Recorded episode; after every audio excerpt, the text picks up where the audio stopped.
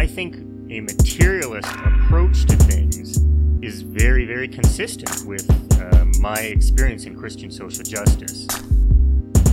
I feel like the the deeper I get into anarchist practice, the deeper my faith is getting at the same time. I would hope that you know securing means of life for all would be something all people of faith would say, "Oh yes, that's at the basis of what we believe." Those who are most marginalized know the most about the true, the good, and the beautiful. To me, it's less that I think building class solidarity is a bad thing, as much as it seems like if you don't attend to things like anti-black racism, um, that's always going to get in the way of building class solidarity. Actually, and when you go back, you find that a lot of uh, revolutionary grassroots participatory movements, the, the precursors to what you could call um, the barrio assemblies and these like you know grassroots neighborhood organizations, a lot of these were sponsored by the church. What does it mean to say that the Christian tradition is internally contradictory and there are antagonisms there and you're always uh, being faithful to some aspects and betraying other aspects? Welcome to the Magnificast, a podcast about Christianity and leftist politics. I'm Matt Bernico. I teach media studies at Greenville University in Greenville, Illinois. I'm Dean Detloff. I'm a Catholic PhD student at the Institute for Christian Studies in Toronto. This week, we are picking up some threads based on the stuff that we were talking about last week about the Easter Rising. Uh, that was a great episode that we did with Greg Daly. It was a lot of fun, and after we talked about Irish socialism in the early 20th century, we thought, hey, there's probably a lot more going on. And surprise, uh, there was. And I don't know, probably there still is, but definitely was. So we're going to get into some really cool stuff that happened in 1968 in particular and, and following. But before that, uh, we've got some some housekeeping. It's been a while since we've done a, a podcast, just the two of us hanging out. So we thought we'd take the time to catch up on a couple of things. We have an iTunes review and a voicemail. So why don't you go ahead and hit me with that review there, Matt? Yeah, no problem. Uh, so we have a review uh, on iTunes. It's great. Uh, five to five stars, of course. If it was less, I wouldn't even read it. Uh, uh, so here it goes. Uh, this uh, reviewer states Chesterton once said Christianity has not been tried and found wanting, rather, it has never been tried. This podcast addresses itself to this problem by attempting to locate the coordinates of where the lessons that found expression in the Gospels can be brought to bear into the interregnum of the secular humanitarian project. This project may be revealed to be a cut flower of the Christian project, but so obscure has the project become to self described practitioners that the secular derivative can serve as a source of material from which its origin can be reconstructed. That's the review. It's too smart. Hmm. It, it's too. It's I got. think so. It's got too many good, smart things in there. No one said. no one said anything about Joel Osteen. No one said anything uh, about about communism. Uh, it's just it's too smart for me to even read. I like the the locating bit though because I feel like it, it turns us into like uh like spelunkers. Ooh, Uh, you know, just l- looking through the cave cave of Christian communism. Uh, yeah, I don't know. It is too smart for me, and uh, I'm sure that whoever wrote that review probably has a very cool paper that follows that uh, thesis statement. And one day I'll read it. Uh, yeah, I do like the sort of the cut flower metaphor. That's nice. A cut. that- was good. uh, secular humanitarianism is a cut flower of the Christian project. Oof. I'll have to use that in my uh, daily life somewhere. Uh, like when you bring um, a nice gift home to your partner. that's Say, right. here's some cut flowers. that, that's exactly sort of my speed. Yes. uh, cool. Well, um, thanks for the five stars for sure, and uh, for the the meditative review. That's a new genre of reviews, I think. Yeah. Um, Something to think about cool. for sure. let's uh let's go to this this voicemail. Oh, wait, there's a second review. Surprise. Sorry, I didn't see this one the first time around. Okay, one more review. Uh it should, the title of this review is the po- this podcast is very good, 5 to 5 stars. Uh, this user writes, as a Catholic who only recently started to discern my way out of liberalism, this podcast has been an invaluable resource. Thank you to Matt and Dean. P.S. More Mario, please. Yeah, good suggestion. Super good suggestion. Also, I agree we should have Amaryah back. We're gonna have to think about that. Yeah, for sure. I'm in. Sounds good. All right. Well, in the meantime, let's do this voicemail. Hey guys, this is James. Long time listener, first time caller. I don't know how much time I got, so I'm gonna try and be quick. Why aren't y'all talking about space communism? It's the only thing that matters. I agree. We should we should do space communism. I don't know why we're not talking about it. I also agree. Yeah, it makes no sense. Space communism is a thing. We both uh, do all the stuff on technology, just never, never get around to it.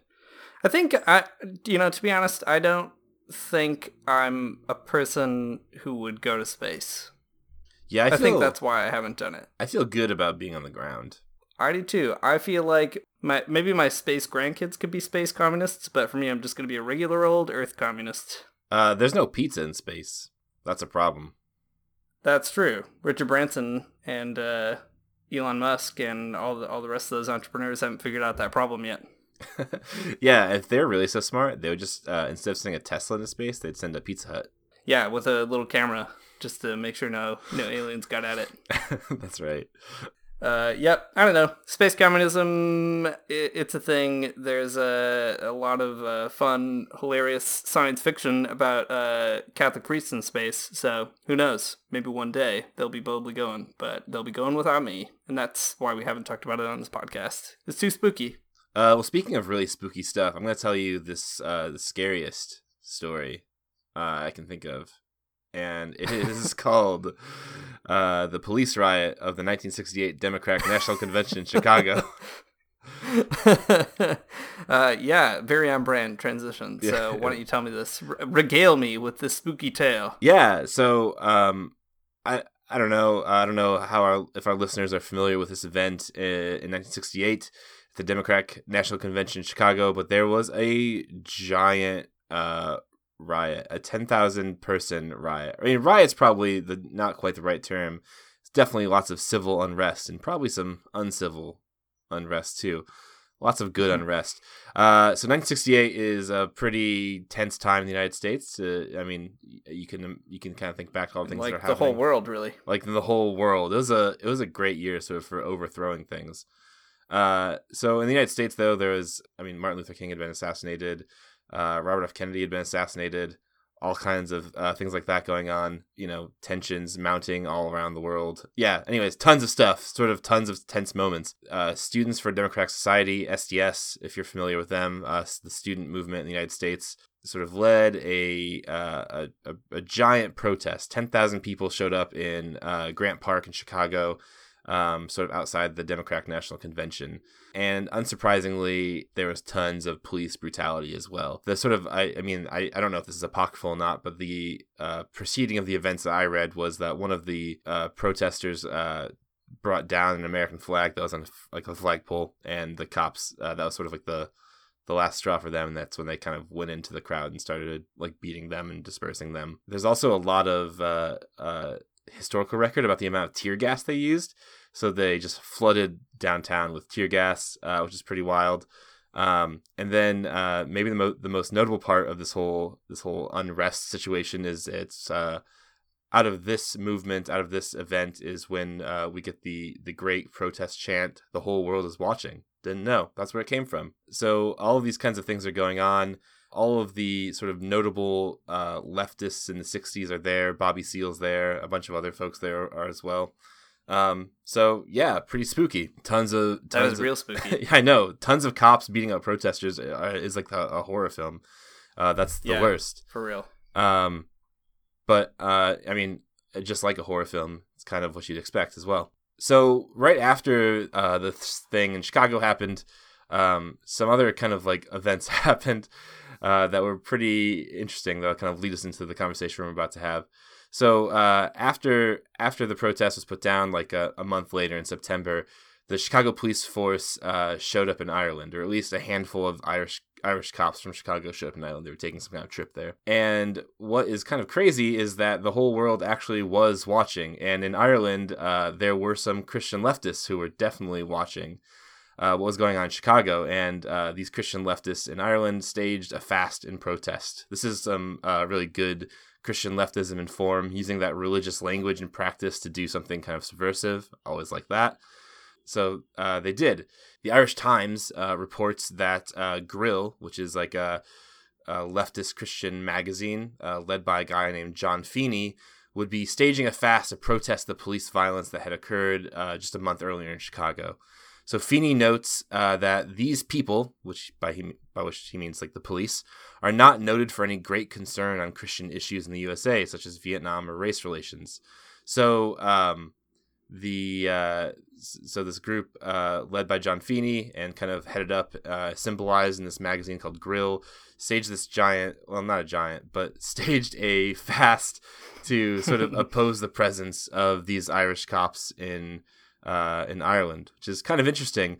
So uh, Dean and I kind of went down the rabbit hole of this whole situation uh, pretty recently, uh, kind of coming off of our last episode, and uh, in that rabbit hole we found a lot of really neat stuff about the Irish Christian left and sort of in its heyday in the 1960s. We we we found this magazine Grille. We'll definitely link it so you guys can kind of follow along and lots of some of the uh, and, and all the other characters that kind of go along with it. John Feeney being kind of the uh, character we're emphasizing right now. Uh, so, Dean, do you want to talk a little bit more uh, about uh, Grille and John Feeney? Yeah, for sure. So there's loads and loads of stuff out there on it. More stuff than I think I expected to find at first. Um, it was actually somewhat hard to Google, but once we kind of figured out some of the publications that were covering this stuff in the 60s and 70s, it was a little, you could like target the information a little easier. Um, so, for example, one thing we did was uh, we bought a subscription to the Irish Times because they've like archived all their newspapers back into like the 1800s. Um, so we just started Googling around in there, or searching around in there, I guess, and found all these really fascinating articles. Uh, you can buy a digital subscription for like a dollar, um, at least as like an entry point for a month or something. So I don't know if you're like super into it. It's a good way to like waste an afternoon. The kind of actions that we were interested in were all these things happening kind of around 1968. So there was this fast that Matt was just mentioning, protesting the Chicago police in Ireland. Uh, but that fast actually came um, after a number of other things that Grille had already done. So the fast against police brutality had actually been preceded a, a month before that in August when uh, the group organized a demonstration at a local church to address the publication of Humanae Vitae, which is a papal um, document that banned birth control for Catholics I don't know. It's a big deal for Catholics. Uh, and the Russian intervention in Czechoslovakia, which is a big deal for communists. So the group kind of they went down to this church to kind of uh, basically name that this was a problem for both of these communities that they were part of, both the Christian community and the communist and leftist community in Ireland, and they wanted to speak about both of those things or kind of have a, a, a way of addressing them. So they went down to this church, and uh, as you might suspect, people were not too pumped about that. And in the church, the group was actually assaulted by a bunch of parishioners there who called them foreigners and communists. And the uh, the the protest itself, or the demonstration, or whatever you want to call it, was publicized already in the news. Like people knew that they were going to be there. Um, so at the uh, demonstration, John Byrne, who was one of the activists, was like punched in the mouth while he was singing a hymn, and uh, women had their headscarves turned uh, torn off, and yeah, so it was like a pretty pretty brutal scene. But what's really fascinating about it is that these uh, Christians went to this church in particular because they said, if you're a Christian, you don't believe in private property, and churches belong to all Christians. So naturally, if we've got something to say, that should be a place where we're allowed to say it and of course it, it isn't um, and that's part of uh, also strategically why they kind of staged it there or at least that's what made it somewhat effective so in response to that event Grille actually published a whole issue of their magazine, sort of explaining their positions, and the editorial to that magazine kind of ties these things together both the demonstration at the church and some of the uh, thoughts they had about the Democratic National Convention and the police brutality there. So uh, all those things kind of come to a head in this magazine, reflecting on it that we found online. Yeah. Uh, so obviously, uh, this is the kind of thing that makes Dean and I really pumped. um, so uh, it's uh, really exciting to us that there uh, was this like sort of really active uh, and well publicized uh, militant Irish left.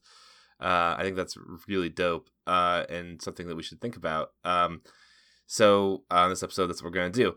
Uh, so one of the most prominent pieces of uh, of the Christian left, right, is this magazine that we just mentioned called Grille, and this guy named John Feeney. To to mention just you know one piece of the puzzle there. Uh, so uh, in this episode, we're going to get a little bit deeper into what this kind of radical Christianity looked like. Uh, and in order to do that, we're going to just take some time and walk through an essay uh, that John Feeney wrote for Grille called "Theology of Violence." So uh, for you, for you Magnificast listeners out there, this episode's got all the stuff that you guys love. It's got history, it's got Christianity, it's got violence, all those things. You love them, so just this is this is all for you.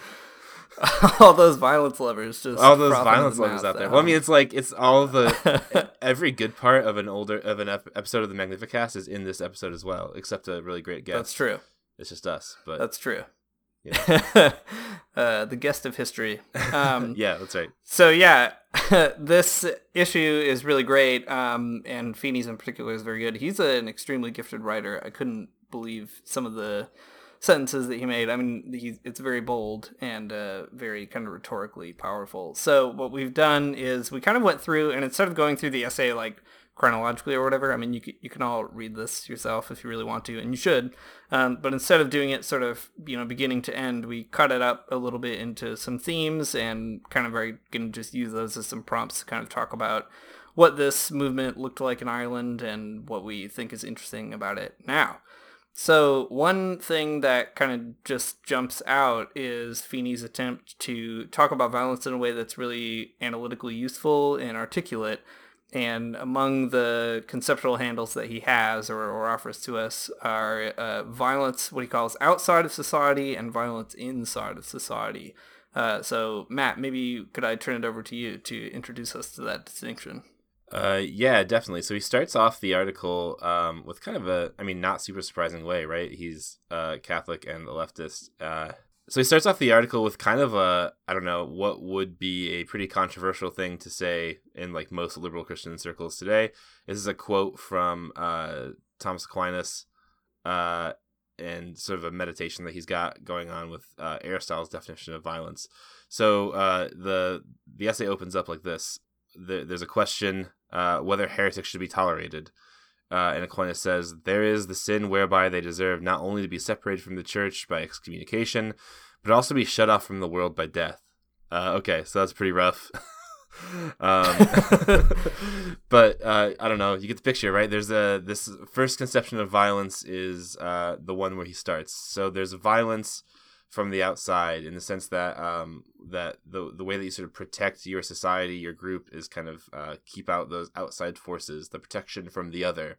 That's a theme that's, uh, I mean, definitely still with us and a huge part of United States uh, culture. So uh, not really hard to conceptualize there. You you get it right. Uh, but there's also a second kind of violence that he starts breaking down for us that I think is uh, part of that more useful analytic, and that is violence inside society. So that's the violence of class war, um, which is that good that good Marxist stuff that we all love so very much. Um, so uh, he he talks about uh, the sort of violence inside and like a lot of different registers. So in, in terms of class, that was a, a big one, but also in terms of racism. Um, so one class dominates another through internal violence, um, and then expresses that violence not necessarily through always the violence of force, but maybe the violence of law or the violence of just sort of like cultural meaning through semiotics and so on. So um, he wants to move us away from just thinking of violence outside society, that protection of the other type of violence, a kind of naive violence, towards this more complex uh, but also in a way kind of simplistic uh, violence about class war. So he wants to, in light of in light of trying to sort of like uh, give us some insight into this more nuanced understanding of violence, he thinks that we need to develop what he calls a theology of violence. And there's a lot going on here, and I think this uh, the theology of violence that uh, Feeney is all about is definitely one that we've kind of touched on in the past. But the way he articulates it is really good, and, and putting it sort of in the context uh, and language of uh, more of um, a radical Christianity does something that I think that some of our conversations haven't done in the past. Um, so, um, Dean, do you want to start us off in talking about sort of the meat of the essay? The uh, I'm sorry, I'm sorry. Let me let me rephrase that. The tofu of the essay. Yeah. Uh, so I think one thing that is so strong about it is that it performs really well that thing that we're always kind of going on about, which is that violence is a term that people use when they want to make certain points um, in a kind of language game, but those points don't often actually tell us a lot of things about other ways that violence shows up in ways that we don't often want to acknowledge. And uh, so when people talk about violence, it can actually hide the real violence that's going on systemically or structurally within our societies. And this uh, theology of violence that Feeney proposes is basically an attempt to say no to that um, and also to affirm uh, a need to understand the kind of more complicated and, and nuanced views of violence, uh, as Matt was just saying. So, uh, one thing that is pretty fascinating is he starts out by saying, What does a modern theology of violence proclaim? And he says, Firstly, it proclaims that violence is evil. And that's kind of an interesting thing to say because as he goes on throughout the rest of the essay, he does find places where violence is sort of, uh, it's hard to, to figure out the right kind of adjective, but understandable or strategically necessary or useful. Uh, so to kind of come out swinging in the in the article by saying violence is evil is, I think, a really uh, important thing to say. But he qualifies that by saying violence with unchanneled aggression in an inarticulate society is totally evil. And so he kind of keeps building these uh, distinctions upon distinctions in a way that's, I think, really, really helpful. So he'll say something like, uh, people just going out and committing like totally, uh, totally irrational or random violence, that's bad. That's completely and totally evil. And uh, that is also an evil that is, um, it, it kind of like sparks up at certain moments in social life, uh, but it actually is sort of present in in many parts of social life. So that's the the internal violence that Feeney is after, right? These uh, these ways that there are these uh, these evil kind of irrational violent structures that make one group dominate another group from within, and he wants to name that as totally evil. Um, but as we'll kind of see, uh, it gets a little bit more complicated. Um, I think Matt, just to kind of reiterate some things that we've talked about in the past, uh, what makes me so interested in these kinds of approaches is that it's one thing for Marxists to talk about things like structural violence or to talk about violence as a thing that pervades our whole society, but it really is kind of another thing for theologians to do or to think of a theology of violence, uh, just because people often see those as mutually exclusive terms or something like that. Um, but in fact, uh, Christians have spent a long time thinking about violence, and it's actually relatively recently that people have kind of started to see them as uh, uh, things that shouldn't really go together. So this kind of rigorous attempt to do a theology of violence in 1968, I guess that's the kind of thing that really um, pulls this this article in for me. Yeah, I agree. Um, any anytime a Christian starts thinking about uh, theology and violence in a more uh, nuanced way than just like the sort of pacifism versus all out insurrection or something, uh, sort of dichotomy seems good to me. The these are conversations that we desperately need nuance in, uh, or else I mean Christians will just get stuck doing the same things they always do, um, which is unwittingly participate in violence and think they're not. So, um, yeah, I think it's good. Um, so to just get us into some of this nuance a little bit, I want to rehearse a kind of basic, I guess, leftist and specifically Marxist point uh, about structural violence, um, and then we'll look at an example that Feeney gives of how liberal society kind of occludes that violence. So, where many Christians uh, and kind of everyday average folks uh, think about violence, usually what happens is uh, you come down to this point of saying violence is, is essentially like when somebody punches someone else in the face. Uh, it's like two bodies meeting each other in space or a weapon meeting another person's body in space. But in any case, it's the kind of thing that happens between people, uh, like intentionally. That's violence. Uh, if if there are other things that happen, they might be I don't know accidents. Like if someone gets hit by a car, like that's a really bad thing, but it's not violent per se. Uh, but essentially, the idea is most people sort of naively or intuitively think of violence as this kind of thing that's really localizable, isolatable, uh, really personal. But what Marxists try to do, and what a lot of leftists try to do, is is to say, well, wouldn't we want to say that a social system that essentially condemns some people to an entire life of uh, poverty, for example, uh, or an entire life of being victims of racism, for example, wouldn't we say that there's something profoundly violent about that society or those mechanisms in society that result in that kind of a thing? So the idea is if we can expand violence out uh, to be a, a, more expansive category, it actually helps us to not only uh, sort of, I guess, look at a problem in a more interesting way, but it also helps us to name something that many of us naively feel, even though we don't know that we feel that way, right? That um, we we might also kind of naively feel that uh, a society where people are, where for example, black people are disproportionately sent to prison that would be a violent society. Um, that's a case of a, a, structural systemic violence at the root of our society. And even, uh, you know, big pacifist voices like Martin Luther King Jr. or uh, even Pope Francis, as we've talked about in the past on the podcast, um, they also kind of recognize this point, right? That if you really want a, a sort of ethic of, of nonviolence, even, you would have to go beyond uh, two people punching each other to recognize the violence at the heart of society. But the the trouble is that we live in a kind of political and social environment that makes it really easy to ignore that point or to not even get there in the first place. Uh, so Feeney actually pulls out one way that this happens, or at least tries to articulate how this kind of looks in liberalized societies in particular. Um, and I'm going to throw that over to you, Matt, to uh, read that out and sort of maybe unpack it a little bit. Yeah, for sure.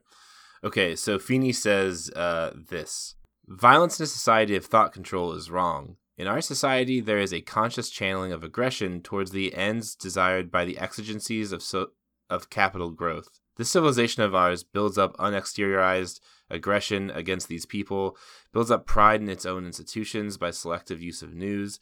People live in a society of frustrated hatred, which is channeled into a triumphing in its own structures. British Parliament, Western moderation, liberal freedom. It creates intolerance of dissent within itself by purposely channeling aggression into an incomprehensible internal political straitjacket. Thus, the peace protesters of Chicago suffer the media of capitalism, linking Viet Cong, Black Power, China, and McCarthy in one big racial hate. This is rechanneled hatred. This rechanneled hatred sees a refusal to accept home structures as an automatic sign of a hippie, anarchist, and communist. And then in parentheses, he says, all dissent is the same. So the idea here is that um, that there's a violence uh, that's kind of latent in our in, in liberalism that makes it really hard to even see itself. I guess there's sort of like uh, there are obfuscating structures in liberalism where uh, the uh, sort of triumph of that society uh, paints over or m- masks uh, the intolerance of dissent, which is, I think, a pretty interesting phrase that um, we d- we don't want to hear sort of the complaints and the um, and the the problems. So uh, instead of dealing with them, the media of capitalism, which again, a good another good phrase, uh, kind of uh, homogenizes all of these expressions of dissent uh, into one solid lump that's kind of um, inarticulately screaming about what's wrong. And uh, it makes all dissent kind of sound the same, which is kind of a problem. It's a it's a a violence of who can speak and what can be said. Um, it's a violence uh, that, again, I think that most people can't hear or would prefer not to. Um, so it's a structural type of violence that is inherent in the way the system works, and I, I think that's kind of the the the point in the um, be, because we can't see the sort of edges of the system because of because of just like the way that we live within it it's hard for us to see those. But whenever anyone can call it out in this way i think it's it's worthwhile.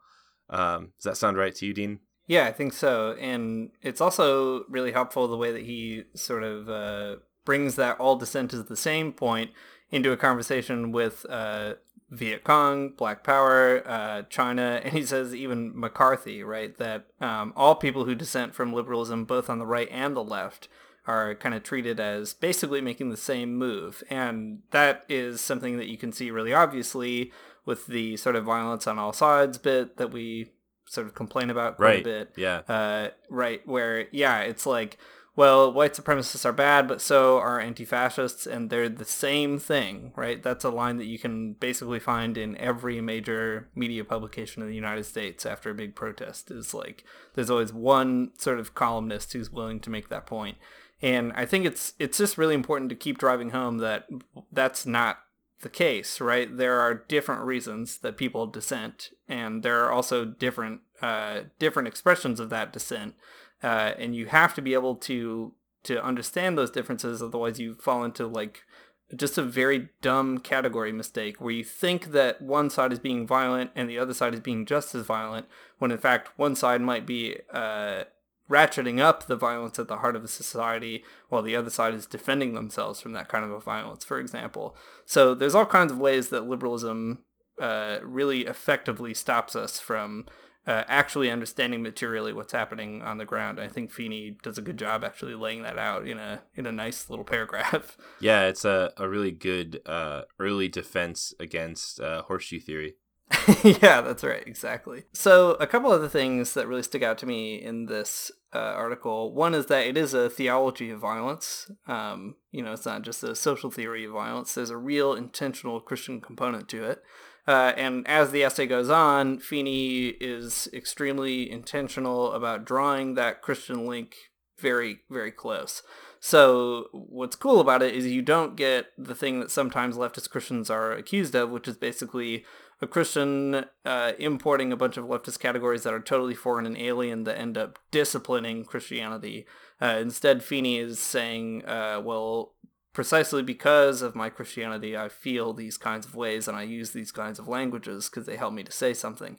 Um, and I think that's really good because right off the bat, he heads off uh, a habit that I find uh, really troubling in especially sort of Catholic circles that I uh, am aware of and sometimes sort of masochistically follow. Uh, and that's this traditionalist look to the past, right? So there there's more than one way to oppose capitalism. There are many ways to oppose capitalism, and not all of them are good. Uh, some of them are, are very good, and some of them are very bad. So uh, the the bad ones are reactionary uh, frustrations with capitalism that often sort of mourn the loss of things before capitalism, uh, and they sort of paint those things in a very romantic light that sort of uh, a obscures the real tensions and um, and bad forms of domination that were often present in those societies, uh, or B, they actually want those forms of domination back. And in both cases, those are uh, bad analytics. So Feeney does a really good job saying that he d- he's totally dissociated from that. So he says, as he develops his theology, he says this could be called a pragmatic theology, but is primarily a theology of depth within revolution a theology which realizes that medieval Europe is dead as a duck, lost forever, that nobody can be a medieval person, only a neurotic escapist. and uh, I think uh, that's just like a really nice way of putting it as simple as that, right? Like, sorry, everyone, we're not going to get medieval society back. And you can think that, but like, you're an escapist. You know, you're not. Uh, you're you're certainly not going to achieve that goal. Uh, most people wouldn't even want it if they knew what they were talking about. But uh, at the end of the day, the point is that you, you just can't get there. So you might as well not even not even try. Uh, yeah, I find that uh, point pretty convincing. Um, yeah, yearning for that uh that traditional uh medieval experience. Um, also what you might call like a really it's just a really weird conservatism. I don't really understand it. I guess I'm not Catholic, so it doesn't matter. But I mean, I am Catholic and I don't understand it. Either, so okay, good. Fine. uh, yeah, but I mean, uh, I, I, guess the the reason I feel like it's important to kind of mention that at this point in the conversation about violence is that uh, you, you could just as easily sort of complain about the violence at the heart of liberalism or whatever and then just end up on the wrong side. Right yeah. or like oppose that violence from the completely wrong direction. And what Feeney is saying is if you're going to be a christian who wants to oppose these things then you better find a way to do that uh, without being sort of taken in by you know like the fantasies of a, a medievalism that you're not going to get Right. Uh, yeah. It would be. It is a really wild position to be like, well, man, uh, liberalism sure is violent. That is right. I just wish we had a lord to kind of deal with this stuff. That's it. Well, instead of uh, instead of sort of adopting uh, feudal feudalism and uh, more intense church hierarchies, uh, some suggestions from Feeney come come along that I think are pretty good. Some pretty interesting ones too. Uh, so he says, uh, the church must do firstly what Jesus commanded: lose its capitalist wealth, throw off oppressors, have no home. Uh, this will be some job as there is hardly anybody else in the church at the moment. Uh, it must be done, yeah, but it must be done by creating a theology of revolution and becoming a proletariat. By rejecting a universalist ontological view of the church growing from lost technologies, the church will have to start proving rather than presuming its superior role in the world. Once again, cast out devils, work miracles, reconcile by taking sides. This will be done by shouting the message of Jesus in this age so loudly from the rooftops that the bourgeois scuttle out and are finally thrown out, and a proletarian church can again proclaim the resurrection. Whew. Dig that. Yeah, that's extremely good. There's so many like uh, really sort of nuances in this that I really do love. Um, so, like so much good sort of rhetoric going on. Uh, I think what I really really appreciate though is the phrase reconcile by taking sides. I like that a lot. Yeah, that's a good one. Uh, I agree. If I had a nickel every time I heard for every time I heard the word reconciliation, I'd have uh, so many nickels. I could be a Scrooge McDuck kind of character. But reconcile by taking sides is uh, sounds good because uh, it, it does assume that there is a a good side, a right side. Um, man, what a thing! I've been dealing. Uh, I don't know. I don't really want to talk about that. I guess, but I've been I've been involved in some intense conversations in uh, my sort of position in life lately. And I think the thing I hate most about those intense conversations is that, like, uh, being a polite person in the Midwest, I have to pretend like the person who is arguing with me is not completely wrong in every single way. It's a really hard thing to do. It makes reconciliation really difficult that I have to pretend like this person has like someone's best intentions in mind when they don't. So that idea of uh, taking sides to reconcile resonates with me a lot. And also uh, Mhm. making the bourgeois scuttle out is good. I like that. Like they're like they're little crabs getting away. That's right. Yeah, gotta gotta run out sideways. That's right. yeah, I also love this because it just assumes that the message of Jesus naturally spooks the bourgeoisie, right? And that's such a simple point, but it's not exactly a far stretch from the Gospels to say something like that. I mean, Right. Jesus isn't exactly like comforting people in their wealth. Uh, that's not a thing that he's known for. Yeah. Um, and Feeney is is really giving us a challenge, I think, by saying like, well, uh, if you really cared that much uh, about Jesus or proclaiming Jesus or whatever, then like, why is it that so many people feel pretty comfortable right now uh, with their wealth? Um, there's like a really cool Kierkegaardian point right there uh, about you know Kierkegaard's always sort of complaining or lampooning uh, the pastors in in Denmark, where it's like there are all these churches and like everybody goes there every Sunday and everybody hears sermons every single Sunday, uh, yet like everybody lives sort of bourgeois Christian lives. Yeah. And Kierkegaard's like, I don't know like what's going on here, but it is not uh, resembling whatever Jesus seems to be up to. And I think that that's just, like it's a really simple and obvious point, but when you put it in Marxist terms in particular, it's like, well, how come all these wealthy people don't feel very troubled going to church on Sunday? Yeah, I think that's a great point. Kierkegaard's right. Um, one thing though, so this whole article is very cool, but one thing that sometimes I get tripped up by is uh, Feeney has this. I don't know if it's like, I don't know how to how to call it exactly. He has this way of talking about Christian superiority that is playful and interesting, but also sort of troubling to me. Yeah. Um, like it comes out in this paragraph, right, where he says the church will have to start proving rather than presuming its superior role in the world. Uh, once again, cast out demons, work miracles, reconcile by taking sides. And I think, I mean, the point that he's making is good, right? That you can't just presume that the church is superior by virtue of its existence or something, which was what a lot of conservatives do in particular. Um, but you would have to like earn that. But I think even then, it's like the last thing, at least I would want, is someone to sort of earn the or work toward the superiority of Christianity. Like, if I've learned anything doing this podcast in the last uh, over a year now, it's that like that's a, a recipe for certain doom and disaster. Yeah, no, I know what you mean. Uh, it's a good, it's a good thought, but it comes off kind of a weird way. yeah, yeah, Like the Um, church shouldn't want to be superior at all. It should just be yeah. hang. It should just hang. Yeah, exactly. it should just do all those things that that he says: cast out devils, work miracles, and reconcile, but taking sides. Like that's it. right. Uh, yeah. So that makes sense. It is maybe a troubling, a troubling way to, yeah, a troubling way to speak. We can, yeah, we we can come back to that, and probably will at another point. yeah. Anything else uh, jump out at you right away here, Matt? Well, um, I guess not right away, but um, I, I guess there is there is a sense in in which here that like taking a side, um, might kind of have a a violent violent sort of feel to it, right? Or um, making the the bourgeois scuttle away also might have a, a violent feel.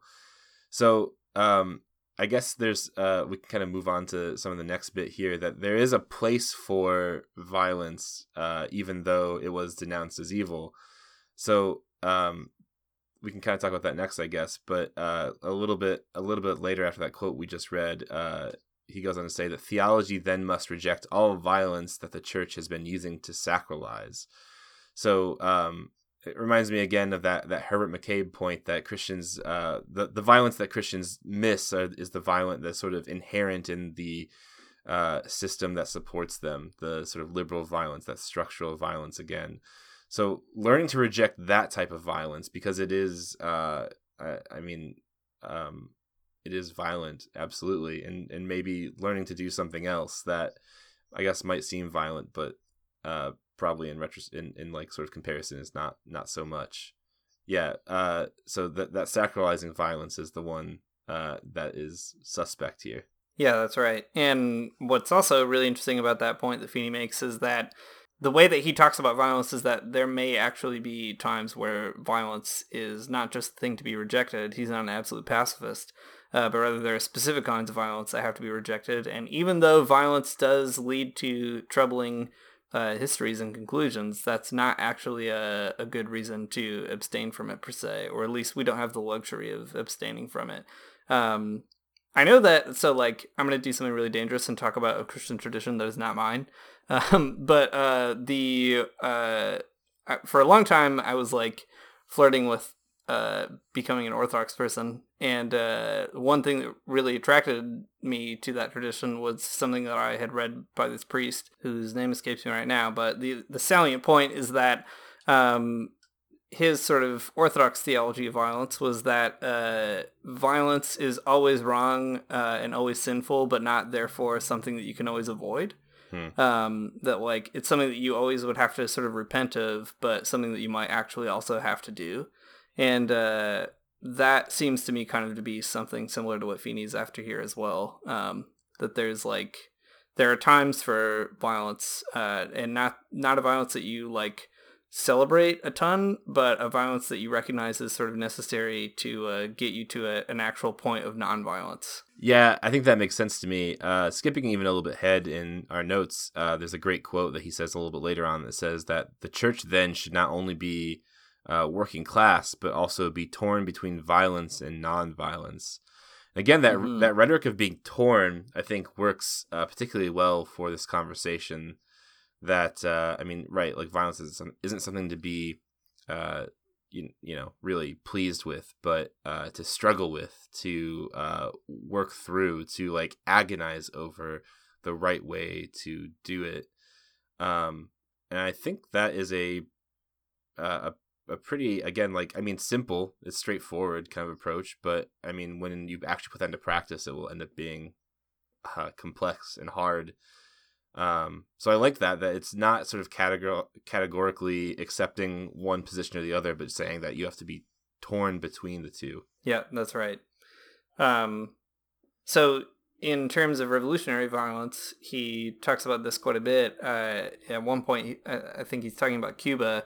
He talks about how they uh, had to be violent in order to sort of come to realize the situation of nonviolence that they hope for within their society.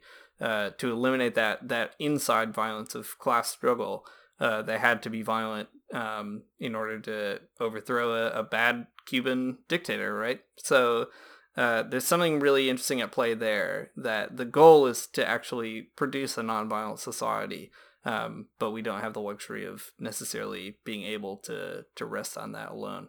Um, and I think the fact that he's able to affirm revolutionary projects like Cuba and others is really kind of unique and, and helpful. Um, he specifically names Cuba, he specifically names Mao, and this is 68, which is historically important, especially for the Mao stuff. Um, but uh, he affirms all kinds of, of real, you know, armed struggles around the world. And of course, he's Irish, and there's an armed struggle happening there as well.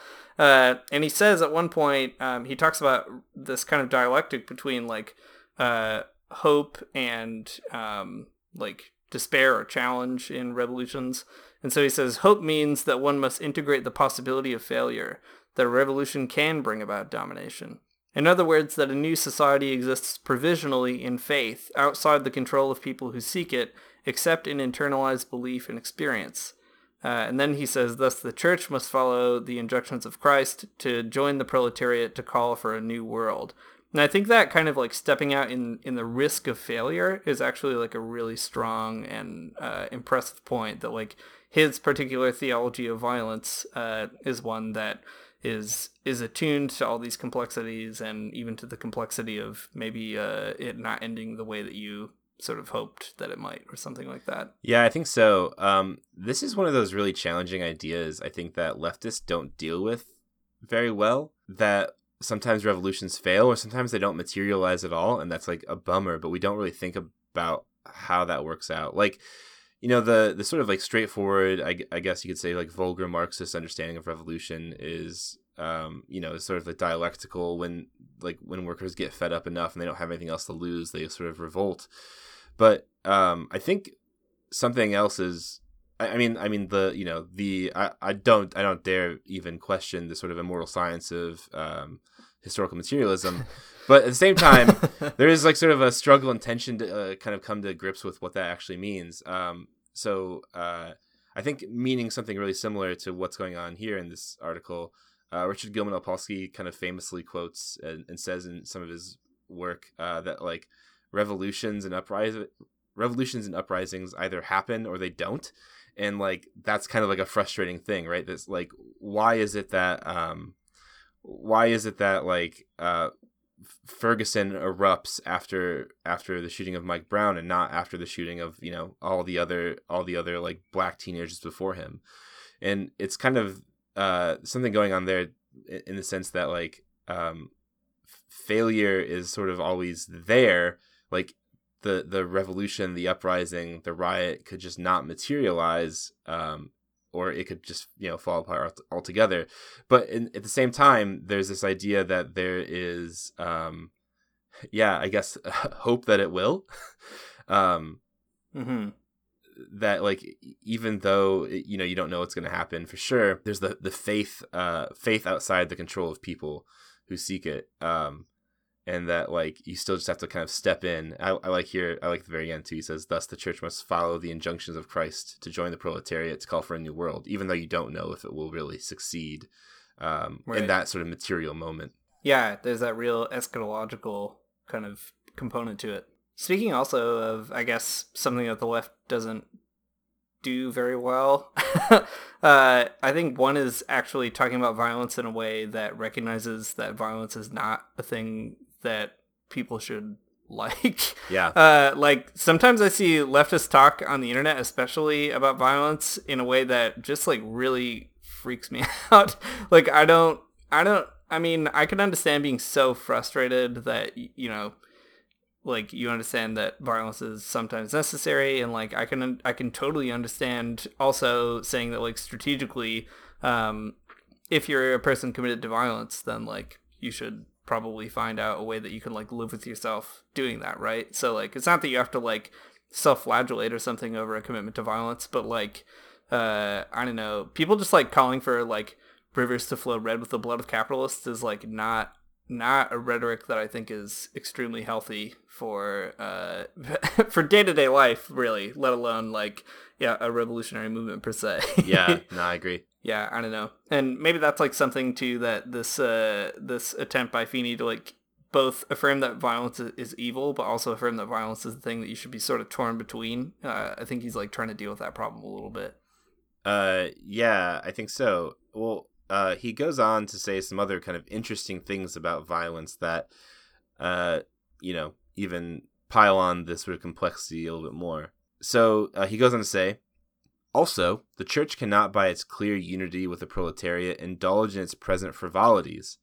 It cannot distinguish between throwing stones and sacking priests, between responsible protests and priest petitions. It will see violence in the context in which it is seen in the New Testament simplicity and complexity. The wheat shall be separated from the chaff, sheep from the goats. You are either with me or against me. He who does not sow scatters. Violence is not just riots, but the Pharisees, whitened sepulchres, shiny chalices harboring corruption within the so called non violent religious system. The church could not talk of social reform with provisos either one is the downtrodden or against. To talk of means is to equivocate in a world that is against such intellectual idealisms. It is nice to ask Colombian landowners to be nice, difficult to do something about it. Um, so, uh, out of this conversation of violence uh, and sort of like the tension that we should feel between it, and um, sort of very much not like uh, you know super all on board about it.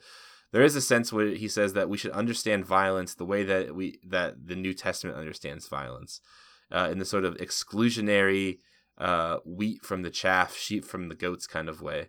Uh, so, Dean, what can we make of all of this? Do you think? The two th- there are two sort of bits in that paragraph that you read that really stick out to me. The first is uh, where he, says violence is not just riots, um, but all these things that he says are summarized in the so-called nonviolent religious system. Yeah. I think that's such a strong point, right? And it goes to all the stuff we were just saying about structural violence, but I think the fact that people assume these things are nonviolent is is a, also a very good thing to kind of affirm. Uh, I mean, people think that like living in a liberal society and like you know going to the polls and voting for your representatives and all that stuff, those are like innocent, nonviolent things.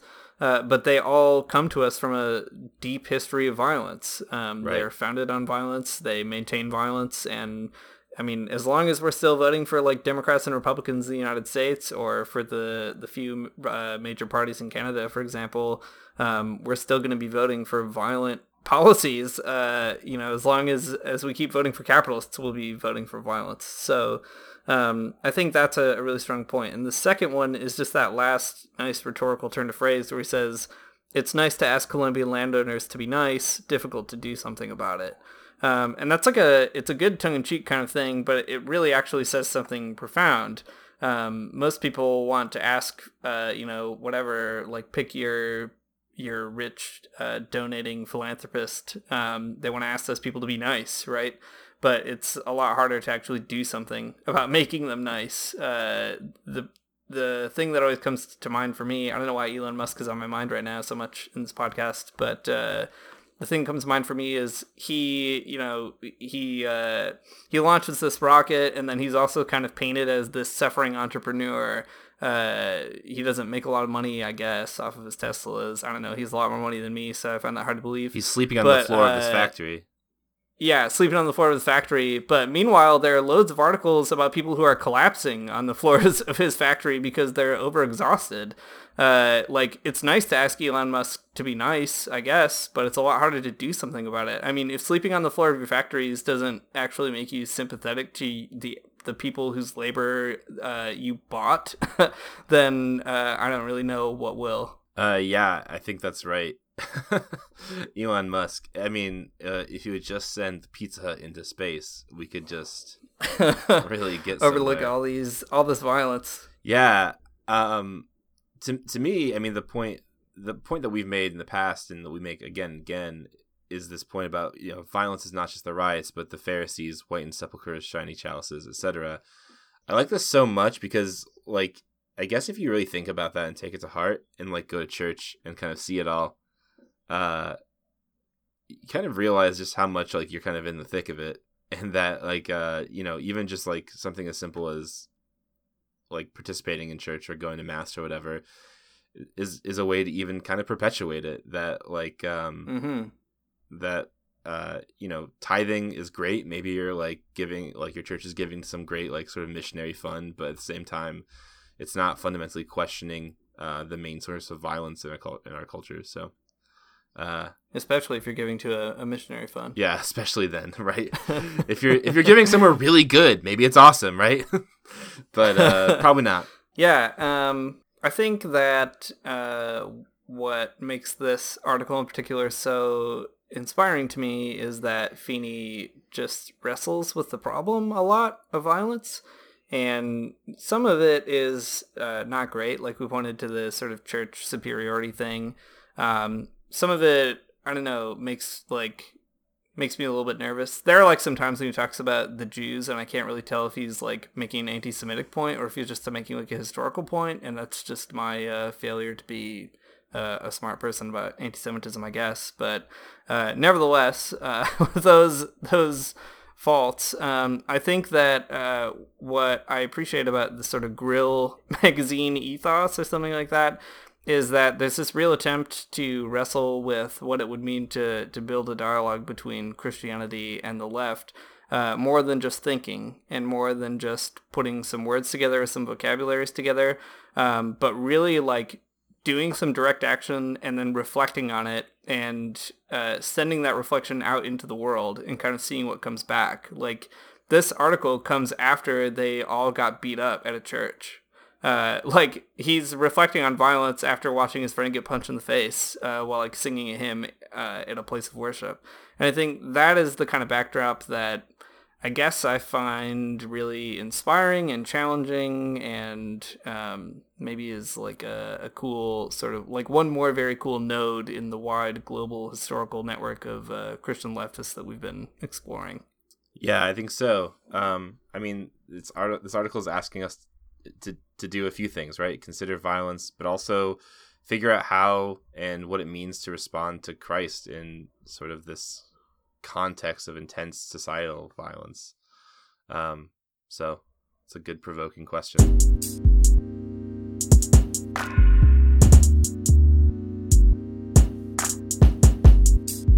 Thanks for listening to the Magnificast. Uh, you can find us all over the internet. We're on Twitter at the Magnificast. We are on Facebook at the Magnificast. We also have a Facebook group called the Magnificast Basement, and you can share articles and questions and comments and whatever you're thinking with other folks there who maybe you can uh, help you think some things through, and maybe you can help us think some things through. Um, also, if you like what you heard, you can donate to us and support us on Patreon at patreon.com slash the Magnificast. And uh, yeah, we've been getting all kinds of really, really amazing support uh, in the last several months and just super excited about that. And uh, excited to hear a lot more about other Christian leftists as well. So if you know what's up, send it our way. Um, looking forward to hearing what's going on at the friendly uh, the Friendly Fire Collective coming up soon. Um, so yeah, I don't know. Keep us posted. Um, all right. See you next week.